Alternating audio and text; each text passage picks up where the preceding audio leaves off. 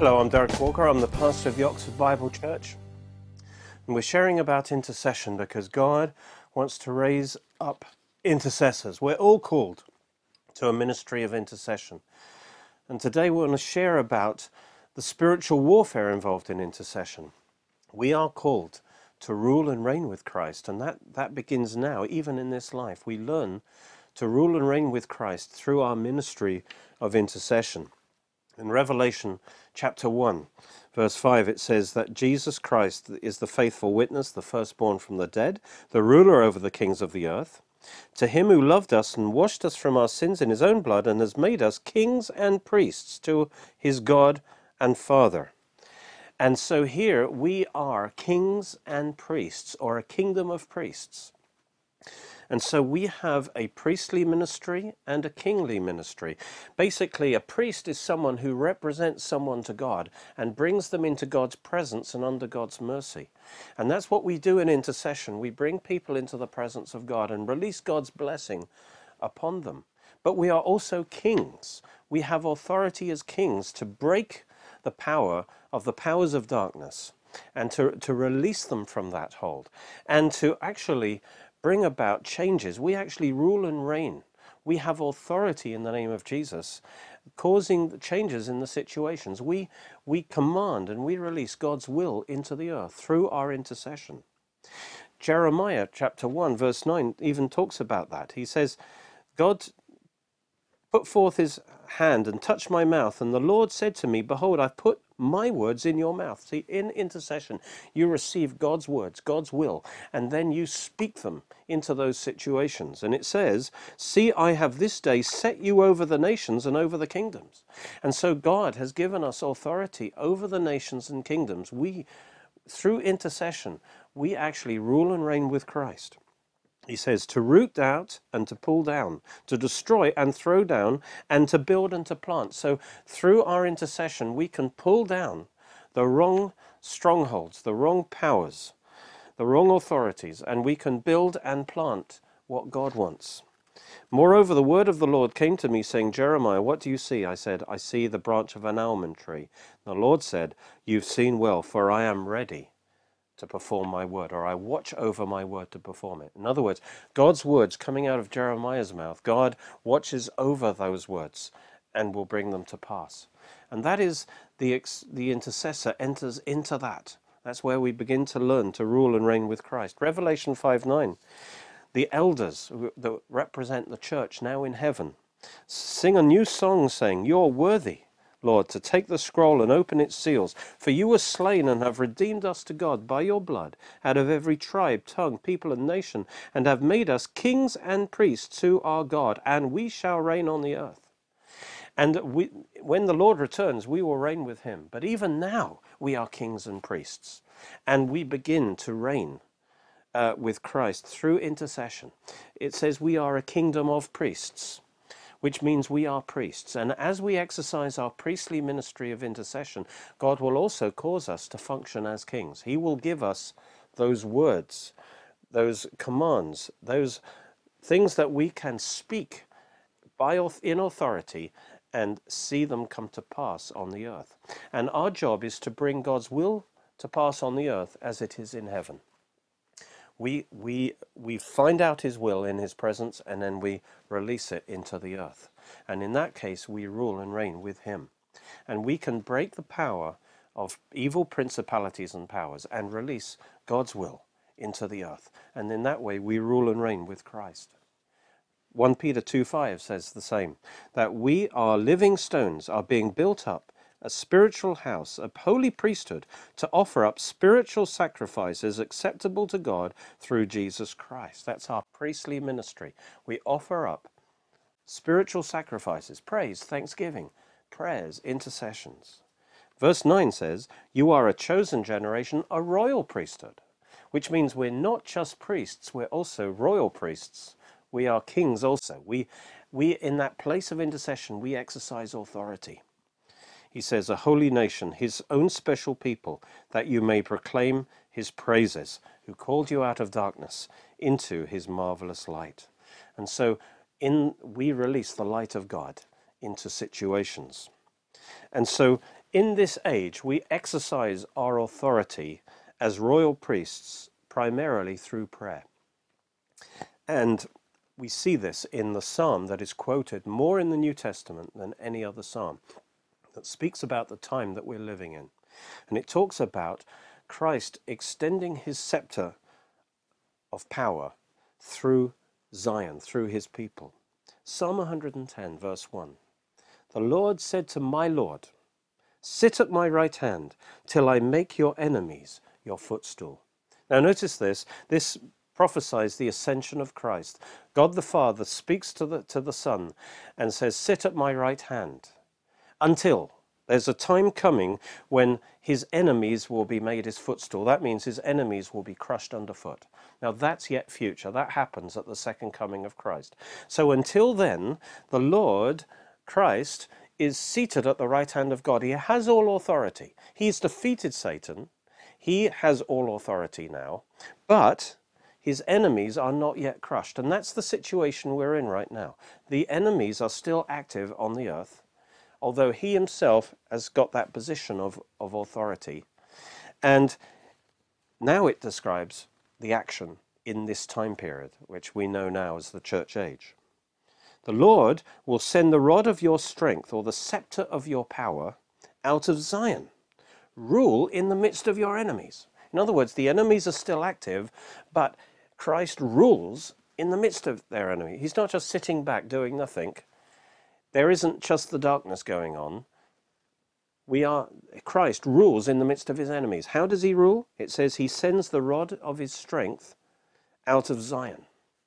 Now in Hebrews chapter twelve, twenty-two describes Mount Zion. It says, we have come to Mount Zion, to the city of the living God, the heavenly Jerusalem, an innumerable company of angels, the generally and to the general assembly and church of the firstborn who are registered in heaven, to God the judge of all, and to the spirits of just men made per perfect, and to Jesus, the mediator of the new covenant.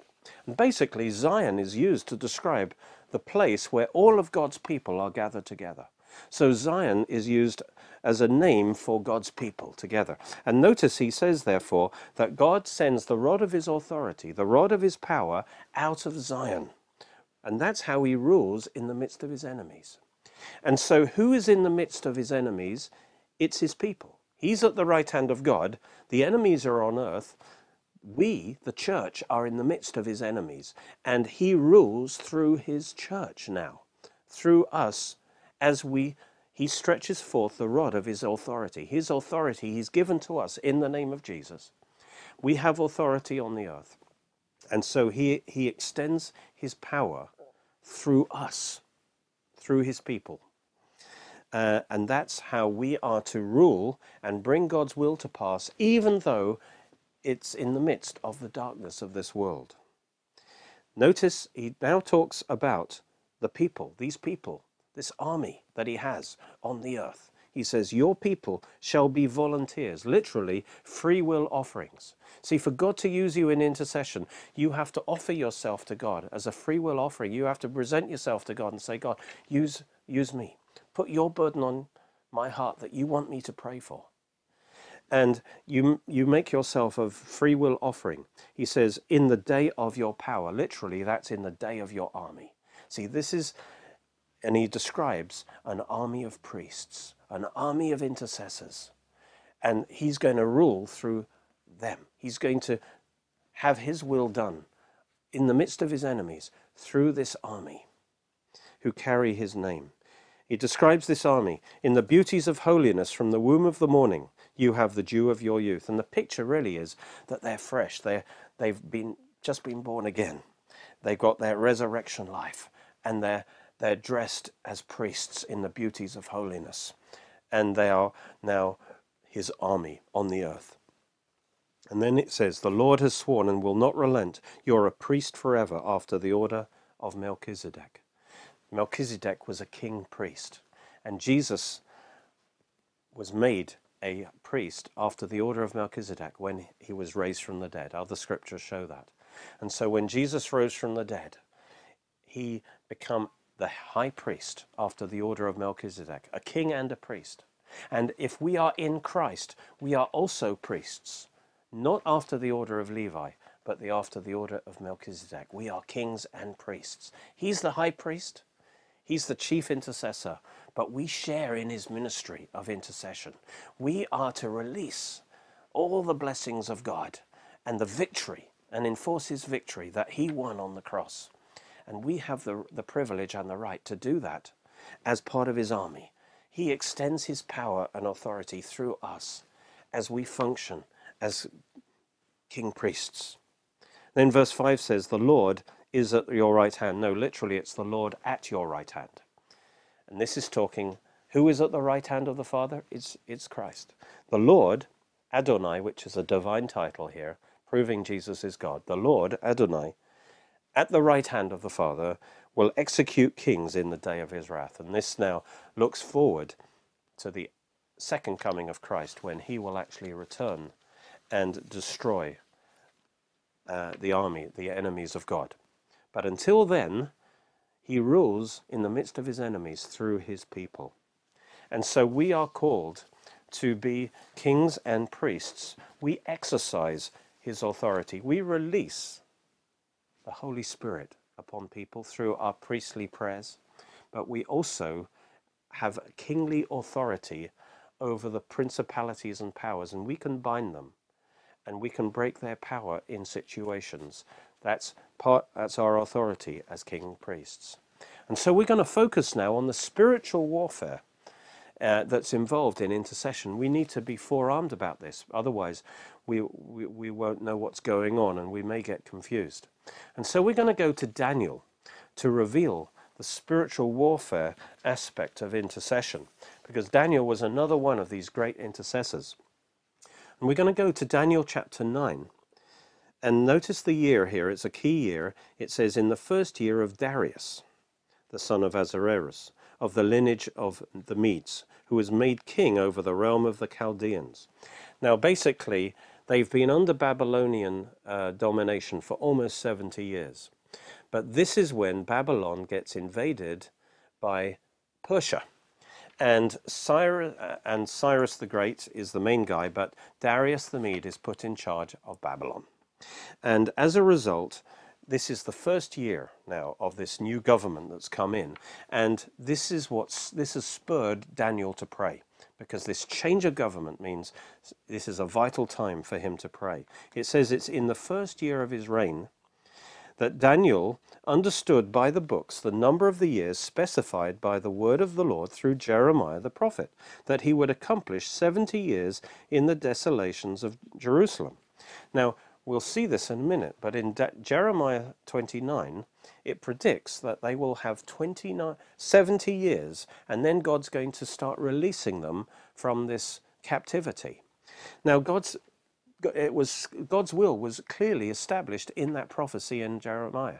But I want you to notice that Daniel didn't just passively sit back and say, well, God's going to do it, so let me just see what happens.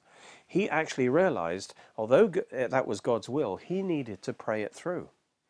And he knew he was near the end of these seventy years. He needed to pray that God's will to pass on the earth. And so it says, I, Daniel, I understood, again, by the word of the Lord through Jeremiah, that he would accomplish seventy years in the desolations of Jerusalem. Then I set my face before the Lord God to make request by prayer and supplications with fasting, sackcloth and ashes. Sackcloth and ashes was to repent. He identified with his people and he repented for their sins before God, asking God to be merciful. And he pr- I prayed to the Lord my God and made confession of sins, and said, O God, great and awesome God, who keeps his covenant and mercy with those who love him and with those who keep his commandments, we, notice he identified, not they sinned, we have sinned. He identified with his nation. We have sinned and committed iniquity. We have done wickedly and rebelled, even by departing from your precepts and judgments. Neither have we heeded your servants the prophets. There's no sin recorded about Daniel, but he identifies with his people. Now, notice, even he knows the will of God, but that doesn't make him passive. He prays the will of God to pass. He says, God, it's your will that you are going to restore us now and lift us up. And so he sets his face to pray that through. The intercessor discovers the will of God and then prays it into the earth. God needs a channel to pray it through. Let's look at the Jeremiah prophecy to show that even the prophecy instructed Daniel to do this. Jeremiah twenty-nine ten, thus says the Lord, after seventy years are completed at Babylon, I will visit you and perform my good word toward you and cause you to return to this place. For I know the thoughts I think toward you, says the Lord, thoughts of peace and not of evil, to give you a future and a hope. Then, when? As at the end of these seventy years, then you will call upon me and go and pray to me, and I will listen to you. And you will seek me and find me when you search for me with all your heart. I will be found by you, says the Lord, and I will bring you back from your captivity and gather you from all the nations and all the places where I've driven you and bring you back to the place where I cause you to be carried away captive. So notice, even in the prophecy, God says, at the end of the seventy years, you'll call upon me and I will set you free. So Daniel was fulfilling that scripture by praying it into action. He realized his prayers were essential for the restoration of Israel. He knew it from the Word of God, and he prayed according to the Word of God. Now, it's interesting what happens next. In verse twenty, uh, it says, now while I was speaking, praying and confessing my sin and the sin of my people Israel, presenting my supplication before the Lord my God for the holy mountain of my God. Yes, while I was speaking in prayer, the man Gabriel, the angel Gabriel, whom I'd seen in the vision at the beginning, being caused to fly swiftly, reached me about the time of the evening offering, and he informed me and talked to me and said, O Daniel, I have now come forth to give you skill to understand. We don't know how long in this case it took for Daniel to pray before the angel came through. There's another time when it took twenty-one days actually for him to arrive. But notice it says, at the beginning of your supplications, the command went out, and I have come to tell you, for you are greatly beloved, therefore consider the matter and understand the vision. Now this was a very important moment in divine history, and Satan was fighting this. Um, because it's interesting, in Daniel six one, it says in the first year, I won't read through the story, but in the first year of Darius, this very same year, at this very time when Daniel was praying, is when Daniel's enemies set up a trap to get him killed.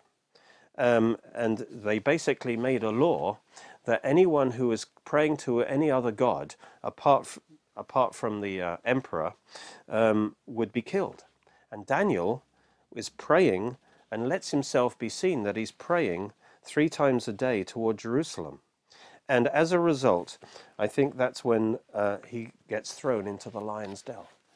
Satan was so afraid of his prayers at this time because Satan knew that somebody's got to pray it through, that he tried to arrange for Daniel to be killed. But as we know, God deliver miraculously delivered Daniel from the lion's den. And so he's praying, and as a result of his prayers, he releases angels in the heavenlies. As you pray, you release the angels to work. And this angel breaks through, and the message he brings Daniel gives the timetable to the coming of the Messiah.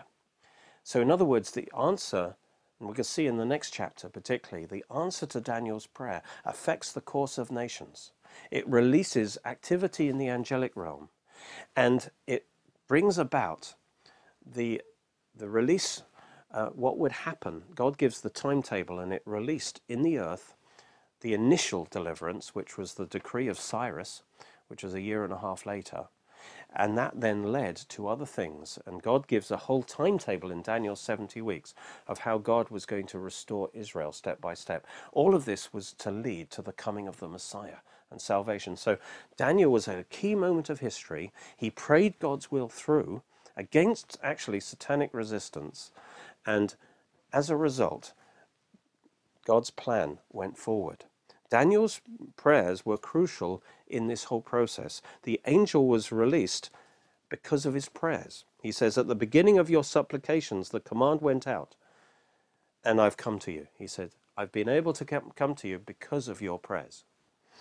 All right, it's interesting in Daniel eleven one, um, Gabriel actually says to Daniel, also in the first year of Darius the Mede, this is this situation, I, even I, stood up to confirm and strengthen him.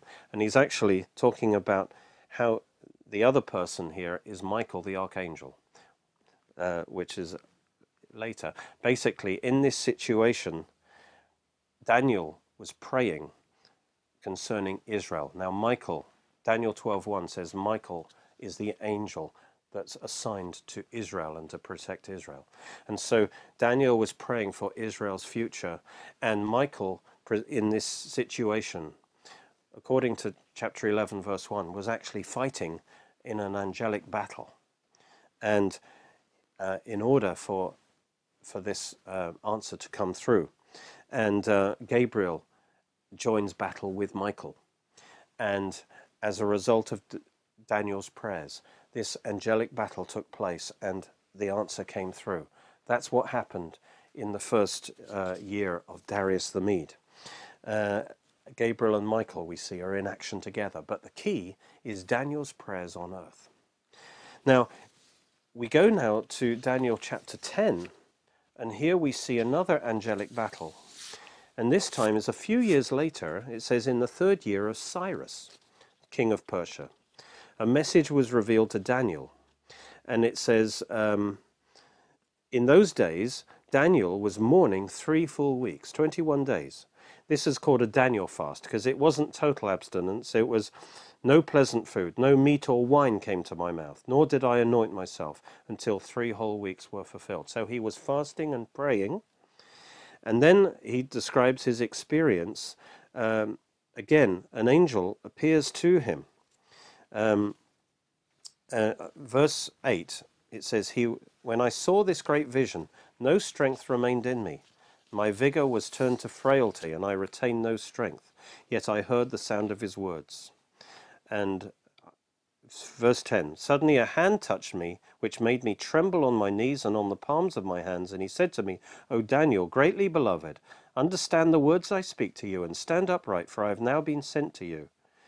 And he says, I stood trembling. And he said, 'Do not fear, Daniel, for from the first day that you set your heart to understand and to humble yourself with fasting before your God, your words were heard, and I've come befo- because of your words.'" Again, the angel was released into action through Daniel's prayer. From the day he started praying, it started to release action in the heavenly places.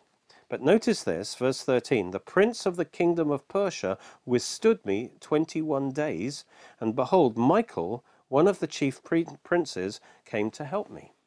Now notice what's going on here. That we've already met the king of Persia, which was Cyrus, but now it talks about the prince of Persia. This is the spiritual principality and power that was over the natural king. And so the angelic warfare that was released through Daniel's prayers took place when this angel came to go through to Daniel with God's message. But he was resisted by this other evil principality for twenty-one days, and Michael, another angel, came to help Gabriel, and finally they won and it got through. And if Daniel had not continued praying, that that victory in the heavenlies wouldn't have been won. But through Daniel's prayers, he gave the authority on earth for God's will to come through to the earth and for the angelic breakthrough to take place. So our prayers initiate a kind of spiritual battle in the heavenlies. We don't personally engage in in a, some kind of battle with the angels, but our prayers, we have that place of authority, and our prayers release that angelic uh, warfare. The power of the prince of Persia was broken in this situation, uh, as we're going to see. And and and God gives the vision. Now in verse twenty it says, "Do you know why I've come to you, and why I must return to fight with the prince of Persia? And when I've gone forth, indeed, the prince of Greece will come. No one upholds me except Michael, your prince." Michael was the prince over Israel. So notice he says, I'm going to return, and there'll be another battle with the prince of Persia, and after that, the prince of Greece will come. Well, the next empire that came after Persia was Greece. So you see, the prince of above the earthly affairs is the actions of the principalities. And through Daniel's prayers, actually, he was praying forward the will of God for these nations that were controlling Israel. And through Michael and the others, they were breaking the power of the Prince of Persia, and then Greece would be the next one that came in. And what was happening is that God's plan was moving forward, and Daniel, through his prayers, was controlling, bringing God's will to bear upon the course and the rise and fall of nations. And he was taking his position of prayer, and as a result, the angels were working. And so his continued prayer was, was vital to this whole situation. He was the key to the whole situation. And as he prayed, that released angelic reinforcements in the form of Michael to help Gabriel. If he wouldn't have been faithful in prayer, well, that he would have abandoned his place of authority, and things would have worked out differently. And so he had a vital role to play in this whole conflict, which has given a little glimpse into the spiritual conflict that happened. But it's because Daniel interceded that God's will was brought to pass among the nations of the earth. So don't underestimate the power of your intercession. As you hold your place in prayer, you release the angels of God to work in the situation on the earth. You give your authority for God to do what he needs to do. God wants you healed. He wants you healthy and strong to fulfill his plan on the earth. And Jesus has provided healing for us on the cross, and he freely gives us healing. But we need to know about it and receive that from him. So I want to encourage you to, to get my Getting Healed book, a guide to receive your healing, and that which really takes you step by step in how you can receive healing from the Lord. And to go with that is my second book on healing, which is actually on long life and youth renewal. Live long and strong. And God doesn't just want to heal you, he wants to cause you to be healthy, to be strong, to have his life uh, sustaining you all the time. So this will build your faith in that area. You're most welcome to join us at our church services, which are every Sunday at eleven a m and six p m at Cheney School, Headington, Oxford, O X three seven Q H. You can order C Ds, D V Ds, books and other great products from our online shop at w w w dot oxford bible church dot co dot u k or by calling oh one eight six five, five one five, oh eight six.